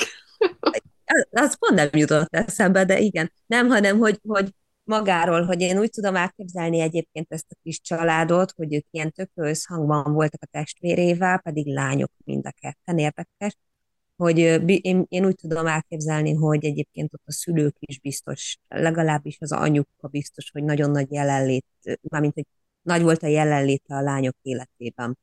Én ebben biztos vagyok. De ha nem így volt, írd meg nyugodtan. De, de valahogy így tudom elképzelni, hogy valami olyan példa van előttük, ami, ami egy ilyen, ilyen tök jó, hogy ez így, így alakult. Szóval valakinek ott lenni. Érted, hogy mit akarok mondani ezzel? Igen hogy ott volt egy olyan, olyan, olyan személy, aki, akitől látták azt, hogy így össze kell tartani. Igen. Szerintem. De nekem az éjféli piknikjeink jutottak. Az éjféli Bevált szokásunk volt, hogy vacsora után eldugdostunk a szobában, mert nagyon sokáig mi egy szobában laktunk, és eldugdostunk mindent, a szalonna, kenyér, tej, izé, fel, felvállott, mindent behurcoltunk magunkkal, és akkor, amikor már hallottuk, hogy elaludtak a szüleink, akkor ott mindig valahogy bevilágított a hold, meg a lámpák fénye az utcáról, meg nem tudom, és akkor így nekiálltunk. Megterítettünk, és akkor ott kajáltunk éjszaka. Ez igen. De jó. Nem, évekig nem tudták a szüleink, hogy mit csinálunk ilyeneket. Jászmin írta azt, hogy van két féltesóm apukám részéről, akik igaz még csak kicsik, az öcsém kettő és fél, a hugom pedig másfél, és csak hétvégente találkozunk, de így is olyan szoros kapcsolatunk alakult már ki, amit semmi nem tud felülmúlni, úgy érzem. Az öcsémmel 12 év a különbség, míg a hugommal 14 év. Persze az öcsémmel, aki két éves kor ellenére úgy beszél, mint egy kb. középső csoportos óvodás, össze-össze kapunk, de ennek ellenére is csak egyre szorosabb a kapcsolatunk. Igen, ez, ez nem tudjuk, hogy hány éves, vagy én nem tudom hány évesek írta, de igen, ez az, amit mondtunk az előbb, hogy ha nagyobb a korkülönbség, az már teljesen más. Hát ha két éves az öccse, akkor 14. 14? Uh-huh. Na, hát igen. Ez, ez nagyon jó, mert nekem van olyan ismerősöm, akinek hát ilyen 12-13 éves volt, amikor megszületett a testvére, és ő például nagyon-nagyon rosszul élte meg mert addig ugye ő volt egyedül, és aztán egyszer csak jött egy kis tesó, és ő nagyon rosszul élte meg. De ez így tök jó viszont, hogy ilyen pozitívan éli meg ezt a dolgot, és hogy jó a kapcsolatuk. Flóra Ritus írta, két testvérem van, egy öcsém, 15 éves, és egy hugom 5 és fél éves. Én 19 vagyok. Nagyon szeretem őket, és hihetetlenül fontosak a számomra. Tudom, hogy mi mindig számíthatunk majd egymásra, és ez csodálatos érzés. Az öcsémmel teljesen össze vagyunk nőve, a hugom pedig bocsánat, elvesztettem a sor. A hugomra pedig mindketten sokat vigyázunk, és a nagykor különbség ellenére igyekszünk vele is szorosan ápolni a kapcsolatot. Nagyon jobban vagyunk mindhárman, és el se tudnám nélkülük képzelni az életemet, hálás vagyok értük Istennek. De aranyos. Ez nagyon szép. Ez igen. Az egy kicsit ilyenkor irigykedik az ember, nem? Hát igen. hogy van ilyen Tamara írta. Hat testvérem van. Tudom megdöbbentő, de nem mind édes testvér. Mozaik családban élek édesanyámmal. Egész gyerekkoromban egy édes testvérem volt, a hat évvel idősebb nővérem. Majd a szüleim vállása után két éven belül hirtelen hatra ugrott a testvéreim száva. A nevelőapámnak három gyereke volt az előző házasságából, nevelőanyámnak pedig egy. A szüleim hamar tovább léptek, így egy éven belül kaptam négy mostoha testvért. Majd apai oldalon megszületett a nálam, nálam 14 évvel fiatalabb öcsém, a féltestvérem. Igazi középső gyerek vagyok, van nővérem, bátyám, hugom és három öcsi is jutott. Mi pedig mind gyerekek, kis kamaszok voltunk, amikor ez történt, együtt nőttünk fel. Rengeteg mindent átéltünk, és így igazi testvéri kapcsolat, kapcsolat alakult ki. Valakivel szorosabb, valakivel kevésbé, néha vitázunk, néha imádjuk egymást. Sok nehézség volt, van és lesz. Legnehezebb a hiány, amikor távol vagyok egy testvéremtől, akivel szorosabb a kapcsolatom. Vagy hogy egyedül szinte sose tudok lenni, de előfordul, hogy egy ilyen nagy családban is magányos vagyok. A pozitívuma pedig, hogy mindenki másban jó, mindenki más szereti, nagyon színes az egész család. Sose unalmas az élet, nem tudhatod, mi vár, mikor hazaérsz. Egy rossz nap után öt perc alatt képesek teljesen feldobni a napodat. Rengeteg mindent tudnék még írni, de órákig tartana. De ez, ez egy nagyon jó dolog, hogy ezt ilyen pozitívan éli meg, ezt a hirtelen nagy változást. És hogy ennyien lettek. Igen. nem semmi azért hat testvér. Igen, egyébként viszont azt, amit írt, azt teljes mértékben eh, át tudom élni, hogy egy ekkora családban is az ember hihetetlen magányos tud lenni. Véta írta. Nekem csak egy unokatesom van, de a testvéremként tekintek rá. Nagyon szeretem, imádok én lenni a nagy tesó, de azért néha nehéz, amikor én voltam annyi, mint most ő, akkor akkor is nekem kellett az érettebbnek lennem. Ha egy hétnél tovább együtt vagyunk, annak sosincs jó vége. Négy év van köztünk, ami minél nagyobbak leszünk, annál nagyobbnak hat. Én lány vagyok, ő fiú. Egyre kevesebb értünk egyet, de attól még nagyon jó, hogy van. Igen. És elfogytak a jobb testvéri kapcsolatok. Igen. Nem sok. Most gyorsan végignézzük azokat, akiknek ilyen á, semleges. Például Patrik, vele volt az előző beszélgetésünk is, azt írta, három is van belőlük, két bátyám, egy nővérem. Egyik őjünkkel sincs igazán szoros kapcsolatom. Ettől függetlenül szeretem őket, de néha szoktam gondolkodni, hogy köztünk miért nincs az a bizonyos testvéri kapcsolat, mint amit tapasztalok, akár baráti körben. Egyik tesom rettentően különbözik tőlünk, rokkos, emos stílust képvisel, nem beszél sokat, egyébként napi egy-két, max. öt mondatot vált velünk, pedig egy házban élünk. Négyünk közül én vagyok a színfolt, talán így fejezném ki magam. Én mindig mosolygok, sokat-sokat beszélek, állandóan dúdolok valamit. Nyitottabb vagyok emberek és más dolgok felé is, mint ők. A család szerint még talpra esettebb is vagyok, hiába vagyok én a legkisebb. Én kiskoromban nagyon keveset voltam otthon, mivel imádtam mamánál lenni, szinte mindig ott aludtam. Talán ez miatt is volt, van kivételezés a legkisebb bátyámmal és köztem, mindig is éreztem, hogy vele máshogy bánnak. Ezt sajnos nem csak én vettem észre, hanem rokonok, barátok is beszéltek is erről a szüleimmel. Azt a választ kaptam én, és ők is, hogy én nem voltam velük sokat kicsinek. Szerintem emiatt nem kellene különbséget tenni, megkaptam mindent jelenleg is, viszont nem csak ilyenre vágyik szerintem egy gyerek. Egy biztos, hogy ha lesz gyerekem, soha nem teszek különbséget közte és a tesója a tesói közt. Sok mindent csinálok, és érek el szinte egyedül. Nem kaptam még gratulációt, ölelést, semmit. De várok. Lehet nem voltam még eléggé jó. Nem. Patrik, én küldök neked egy nagy ölelést innen. És tök jó vagy. Ezt megbeszéltük. Azt hiszem az előző adásban jól kifejtettük, hogy így van, én is hallgattam. Van, aki támogat és segít ebben. Amúgy meg a kisebb tesókat mindig sokkal jobban szokták, sokkal nagyobb prioritást élveznek, úgyhogy nyugi, ezt engedd el. Van, aki más szeret, van, megölelget, mindenki más. Jó? Na, aztán megyünk gyorsan, mert közben Szandinak mindjárt mennie kell az óvodába, vagy bölcsödébe, nem is tudom, hova jár Émi. Hát mindenki mindenhova jár, de most a. Csenge írta, nekem nincsen testvérem, kicsiként mindig más volt épp, amit szerettem volna, kezdve nővért szerettem volna, aztán hugit és öcsit, de amit máig is, fáj, amit máig is szívesen elfogadnék, az egy bátyó. Hm, na ugye, mindenki bátyót akar.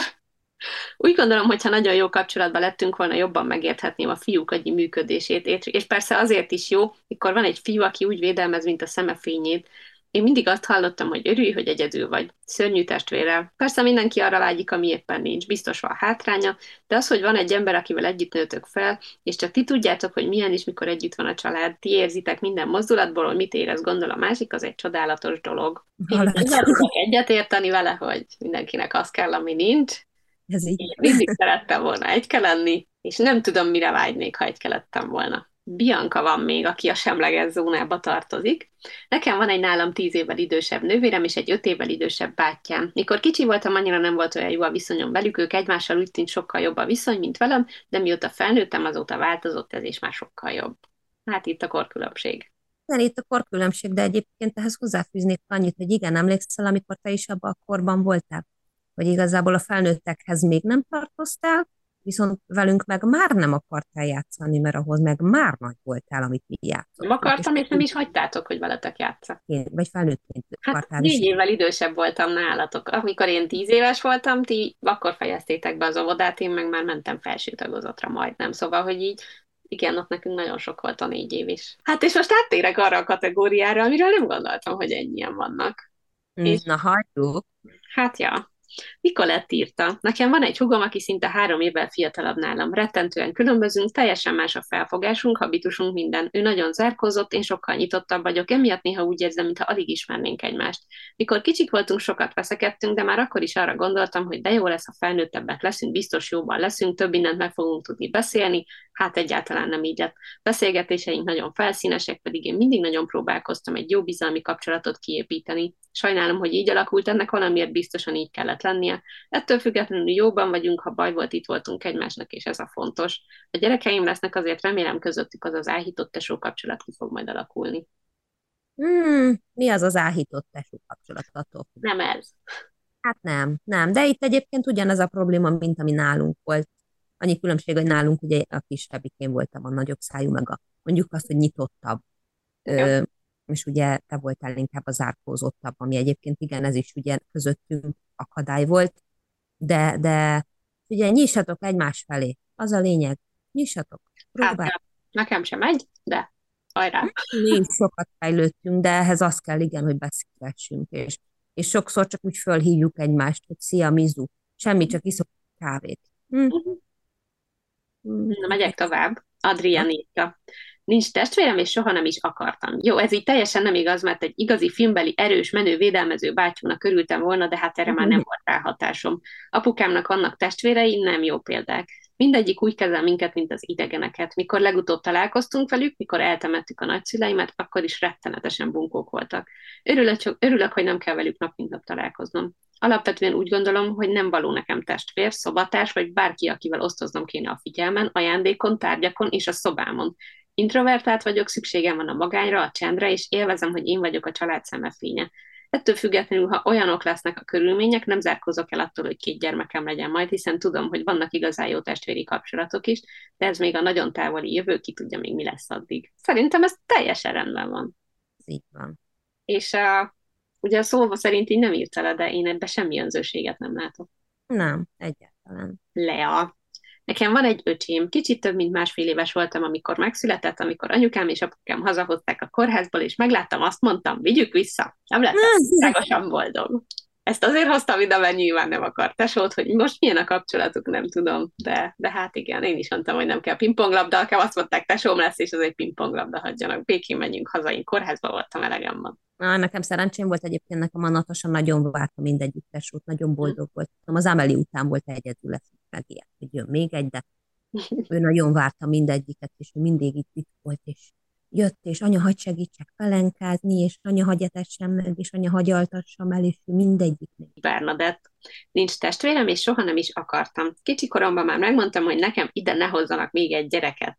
Élveztem, hogy egyedül vagyok, nem kell senkivel osztozkodni. Nem lett volna saját szobám, mert a házban, ahol felnőttem, nem lett volna rá lehetőség. Amikor már nagyobb lettem, állandóan azt hallgattam, hogy nincs pénz semmire, vagyis csak nekem mondta ezt anyukám, mert ő rengeteget vásárolt magának, na mindegy, ez már más történet. Hét évvel a születésem után elkezdtek jönni az unokatesóim, és hirtelen lett három idézőjelben tesóm. Őket nagyon imádtam, imádom a mai napig. Hát, igen. Igen, az a baj, én nagyon sajnálom Öm, én, én szerintem te többször hallottad ezt a mondatot. mint én. Igen. Szinte leszek, bár nálunk szerint másokok miatt, de te többször hallottad ezt a mondatot. Én nem, nem, én nagyon sajnálom ezt, mert én úgy gondolom, hogy egy gyerekkel sok mindent meg lehet beszélni, de, de nem feltétlenül kell ezt így az arcába vágni. Én őszintén ezt mindig úgy gondoltam, hogy nekem soha nem voltak nagy igényeim, de, de ritkán volt, hogy valamit szerettem volna, és igen, akkor sokszor megkaptam ezt a mondatot, és mindemellett viszont nem, nem láttam a családunk életében vagy környezetében, hogy ez valóban így is lenne. Köszönöm. Közben van egy királylányunk akkor. Igen, királylány. Igen. Akkor gyorsan végig megyünk, még kettő van. De hogy Bernadett, én egy kicsit ezt így nem kicsit átérzem, és én ezt egy tesó mellett csináltam így, és ez sehogy nem jó. Nem, ez, ez nem tartozik így a gyerekre. Szerintem meg lehet beszélni vele, de de, de, de, de ezt a részét nem kell. Robert írta, hogy családi okok miatt sosem volt, és nem is akartam testvért. Hála jó Istennek megkímélt a sors. Papíron van egy féltestvérem, ugyan lévén, hogy kint él Angliában ritkán találkozunk. Oké. Okay. Ezt egyre többször uh, hallom, és, és teljesen, így, hogy nekem is csak egy gyerekem van, hogy így szerintem ez sokszor ilyen, ilyen megszokás volt, hogy két gyerekkel. É, igen, igen, ugye, de egyébként igen, ez teljes mértékben szerintem ilyen generációs fejlődés, mert hogy ugye régen, ugye még a mi nagymamáink korában ugye az volt, hogy tizen, tizen számú gyerekek születtek. Igen, nem? nem is maradt életben nyilván. Igen, igen, aztán utána ugye ez azért lecsökkent, de azért még a mi nagymamáink, mert inkább a dédik, dédik a mi dédieinknél uh-huh. volt tizenes létszám, a nagymamáinknál már ez azért lecsökkent ilyen a felére. Igen. igen, és akkor utána, amikor mi születtünk a anyu, anyuék generációjába. Ott is feleződött az előzőhöz képest? Igen, hogy igazából ott jött inkább már ez a két gyerekem van, három gyerekem van, és és aztán utána volt egy időszak, amikor például én meglepődve tapasztalom azt, hogy az én generációmban rengetegen vagyunk, akiknek négy, öt, hat gyerekük van. Nagyon sokan vagyunk. Így nálunk, mondjuk, hogy mi egy generáció vagyunk, nálunk inkább ez a két véglet van. Az egyik, aki vállal több gyereket, és a másik, aki egyet, vagy egyet sem. Igen. Igen. Jó, mondjuk igen, azért tegyük hozzá, hogy sok minden külső hatás is van, mi miatt az emberek szerintem megszülik a harmadik, negyedik gyereket is. Igen, viszont akik meg egyet vagy egyet sem, ők meg abszolút előre, én, én megmondom őszintén, én előre félek a jövőtől. Igen. És ez az egy gyerek az, akit én azt gondolom, hogy úgy és olyan minőségben tudom felnevelni, ahogy én ezt szeretném, és én attól tartok, hogy többre nem lenne lehetőségem. És itt, itt főleg anyagi dolgokra gondolok, mert iszonyú sok pénzt kell ráfordítani egy gyerekre, és az utolsó centig, forintig nem sajnálom tőle, de ugyanezt ilyen minőségben két gyereknek, háromnak, négynek, ötnek nem tudnám megadni, ha csak ott, ott kezdem, hogy Petra szemüvege 100 ezer forint alatt nincs. Jó, ne is mond, négy gyereknél, hát én pont mondtam, ha minden egyes alkalommal vennénk nekik játékokat, meg ilyeneket, amit akárhányszor boltba megyünk, hát a világ összes pénze nem lenne elég Igen, úgyhogy most lenne Petrának egy természet, mondjuk ugyanilyen rossz a szeme, mint Petrának, két gyerek 200 ezer forint évente a szemüvegre, hogy így, Igen. és ez csak a szemüveg. Nem jár enni az iskolába, nem jár semmilyen külön órára, nem nő, Petra most havonta nő egy ruhaméretet, és az iszonyú sok pénz minden hónapban ruhatárat cserélni, meg a lába is állandóan nő, ez a kisgyerek, kisgond, nagygyerek, de hogy folyamat, és én tudom, hogy mi az, amit én neki biztosítani akarok, úgyhogy én ilyen szempontból a megfontolt dolgot erőltetem jobban. Mondom, akkor az utolsót, ez is jó hosszú lesz, de hmm, Helga az utolsó. Van egy bátyám, aki kilenc évvel idősebb, illetve egy nővérem, aki hat évvel idősebb. A szüleink emléke alapján a bátyám mindig egy néger kisöcsit akar. Hát, lányok vagyunk és fehérek, szóval amondó vagyok, hogy ez lehet az oka a rossz kapcsolatunknak. Mit tesz félre? Tűzata. Ez nagyon jó. Hát igen. Ez, Ennyi, nem kaptam meg az áhított tesót, úgyhogy benéztétek, fehér lányok. Fehér lányok szület. Ja, Istenem, ez nagyon aranyos volt. Igen, de hát sajnos folytatódik a szöveg. Viccet félretéve a bátyámmal, amióta elköltözött otthonról mondhatni, szinte semmilyen kapcsolatunk nincsen. Gyerekként is nagyon sok volt a az a kilenc év engem mindig is bántott például, hogy rajtam szinte átnéz, de a legjobb haverja Hugert pedig Huginak nevezik azóta is. Aztán volt egy korszak, amikor mindig együtt sorozatoztunk este, akkor lettem olyan 13-14 éves, de ez csak ilyen egy-két évig tartott. Akkoriban edzőterembe is eljártunk együtt, kicsit jobb volt a dolog, de aztán nagyon elfejlődtünk, teljesen más a személyiségünk. Én is tudok szörnyen negatív lenni, de ő annyira rossz májúan beszél mindenkiről, amit az én gyomrom egyszerűen be sem fogad. Nem részletezem most, de úgy két-három éve jött el egy olyan pont, amikor egyenesen megmondtam, hogy ezt én így nem csinálom. Azóta kizárólag ünnepekkor találkozunk, és akkor a szüleink miatt megtűrjük egymást, és jópofizunk, de ennyi. A nővéremmel gyerekként közös szobánk volt, mindig téptük egymást, amit meg is tudok érteni, hiszen mégis hat év a különbség. Melyik tini akar egy hugit a szobájába? 11 volt, amikor külföldre költöztünk, ő viszont Magyarországon maradt, és utána egyébként, mintha varázsütésre jobb lett volna minden. Hiányoztunk egymásnak, sok mindenről beszéltünk, de amint újra személyesen is jelen voltunk, egy-két napnál tovább megint elszabadult a pokol. Azóta egyébként mindketten felnőttünk, és külsőleg vannak dolgok, amikben nagyon hasonlítunk, függetlenül attól, hogy két külön országban élünk sok-sok évet.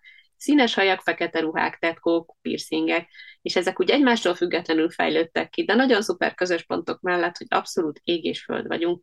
Ő nyitott, bulizós, iszogat, néha elég proli, de jól el van magabiztos, és oda csap, ha kell, de nehezen köteleződik el. Én meghúzom magam, szeretek olvasni, kanapén dögleni a férjemmel, kimenni egyet sétálni, és nagyjából ennyi. Vele mégis sokkal jobban megértjük egymást, míg például bármelyikünk a bátyjánkkal. Hát a bátyust szerintem kilőhetjük, mert hát mást akart, mást kapott, igen, kinek mi a problémája, úgyhogy szerintem őt, őt ki lehet. Egyébként meg szerintem tök jó az, hogy ennyire különbözőek vagyunk. Én, én pont ezért mondom, mert lehet, hogy köztünk sincs meg az a tökéletes összhang, ami elvárt lenne egy normális társadalomban, mert mi testvérek vagyunk, és hogy akkor mit kell. De hogy pont ezért jó, hogy különbözünk, és hogy sokszor szerintem húzzuk is egymást, hogyha olyan lenne, vagy volt, inkább mondjuk így, hogy, hogy igazából ez a, nem kell, hogy egyformák legyünk, meg lehet találni a közös hangot így is, úgy is. És igazából Szeret... szerintem az előírásokkal van a legnagyobb baj, hogy van. Igen, igen. Ez a mondjuk meg, hogy milyennek kellene lennie. Semmilyennek. Nem. Olyan lesz, amilyen lesz.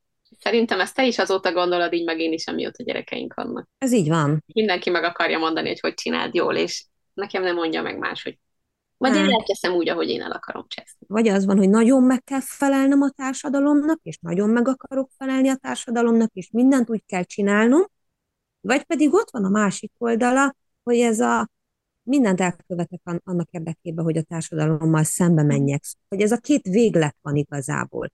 Ez a vagy nagyon kirívó, vagy nagyon bele próbálok így, így merülni az egészbe. Hát én inkább az utóbbit képviselem, hogy nem, és az a baj, hogy sokszor muszáj magam egy kicsit megerőltetni, mert például én nem vagyok az, aki az iskolában jó pofizik a többi anyukával, és azt vettem észre, hogy sokszor Petra látta ennek kárát, hogy őt nem hívták át bulizni, mert nem voltam jobb az anyuk. Vagy ne, rosszba se voltam, de hogy így nem. És, uh, és néha emiatt próbálok egy kicsit az ő érdekében nyitottabb lenni mások felé, de hogy alapvetően én nem, nem vagyok az, aki csak azért jó pofizok, mert elvárja a társadalom. Most mondok egy nagyon csúnya dolgot. Révén, hogy négy gyerekes anyuka vagyok, én akkora ívben kerülöm az anyukákat, hogy te még olyat nem láttál. Nem viccelek. De én a négy gyerekkel a hátam mögött, meg az elmúlt 32 évemmel én azt tapasztaltam, és ne haragudjon meg senki, ez az én személyes véleményem, az a bizonyos anyukás réteg, az egy borzasztó gonosz réteg, jó? Ez egy nagyon-nagyon gonosz ez az anyuka réteg, úgyhogy le, leendő anyukák, mami csoportokat és egyebeket felejtsétek el, hogyha egészséges életet akartok élni. Jó? Komolyan, nem. A nagyon gonoszak az anyák, és nagyon sunyik is, úgyhogy én nem. Én olyan nagy évben elkerülöm őket, amennyire csak lehet. Legyetek jó testvérek, vagy ne legyetek, igazából érezzétek magatokat jól, és ha ez azzal jár, hogy ti jóba vagytok, akkor ez így legyen, ha azzal jár, hogy elengeditek ezt az erőlködést egy jobb kapcsolat iránt, akkor pedig tegyétek azt, mert szerintem sokkal rosszabb, hogy erőltetni próbáljuk. Dolgozni kell minden egyes kapcsolaton, legyen az testvéri kapcsolat, szülőkapcsolat, párkapcsolat, akármilyen kapcsolat. Dolgozni kell rajta. Így van. Nem. Köszönjük egyébként, hogy így meghallgattatok. Szerintem bőven beszéltünk sok mindenről, és érintettünk mindent, meghagytunk is itt a levegőbe dolgokat. Szóljatok hozzá a csoportban, és aztán majd ott folytatjuk a beszélgetést, és örülök, hogy ma veled beszélgettem, mert nagyon régóta szerettünk volna ilyet összehozni. Ez így van. Én is nagyon-nagyon szépen köszönöm, hogy meghívtál ide. Remélem, hogy ezért nem volt óriási nagy zagyvaság, és érthető volt, amiről beszélgettünk. És sokszor én is belefutottam már mindenfélébe. Úgyhogy nagyon-nagyon örülök. Itt van Émi Baba is. Úgyhogy nagyon szépen köszönöm. Sziasztok! Sziasztok! Köszönjük, hogy meghallgattátok a mai epizódot. Szeretnétek csatlakozni a közösségünkhöz, megtehetitek Facebookon. Normális Emberek Közösségi Podcast néven találjátok a csoportot. Ha szívesen részt vennétek a beszélgetésben itt is, akkor jelezzétek üzenetben a kapcsolódó Facebook és Instagram felületeken, vagy írhatok e-mailt is a normális emberek podcast kukac e-mail címre. Találkozunk jövő héten egy újabb epizódban. Sziasztok!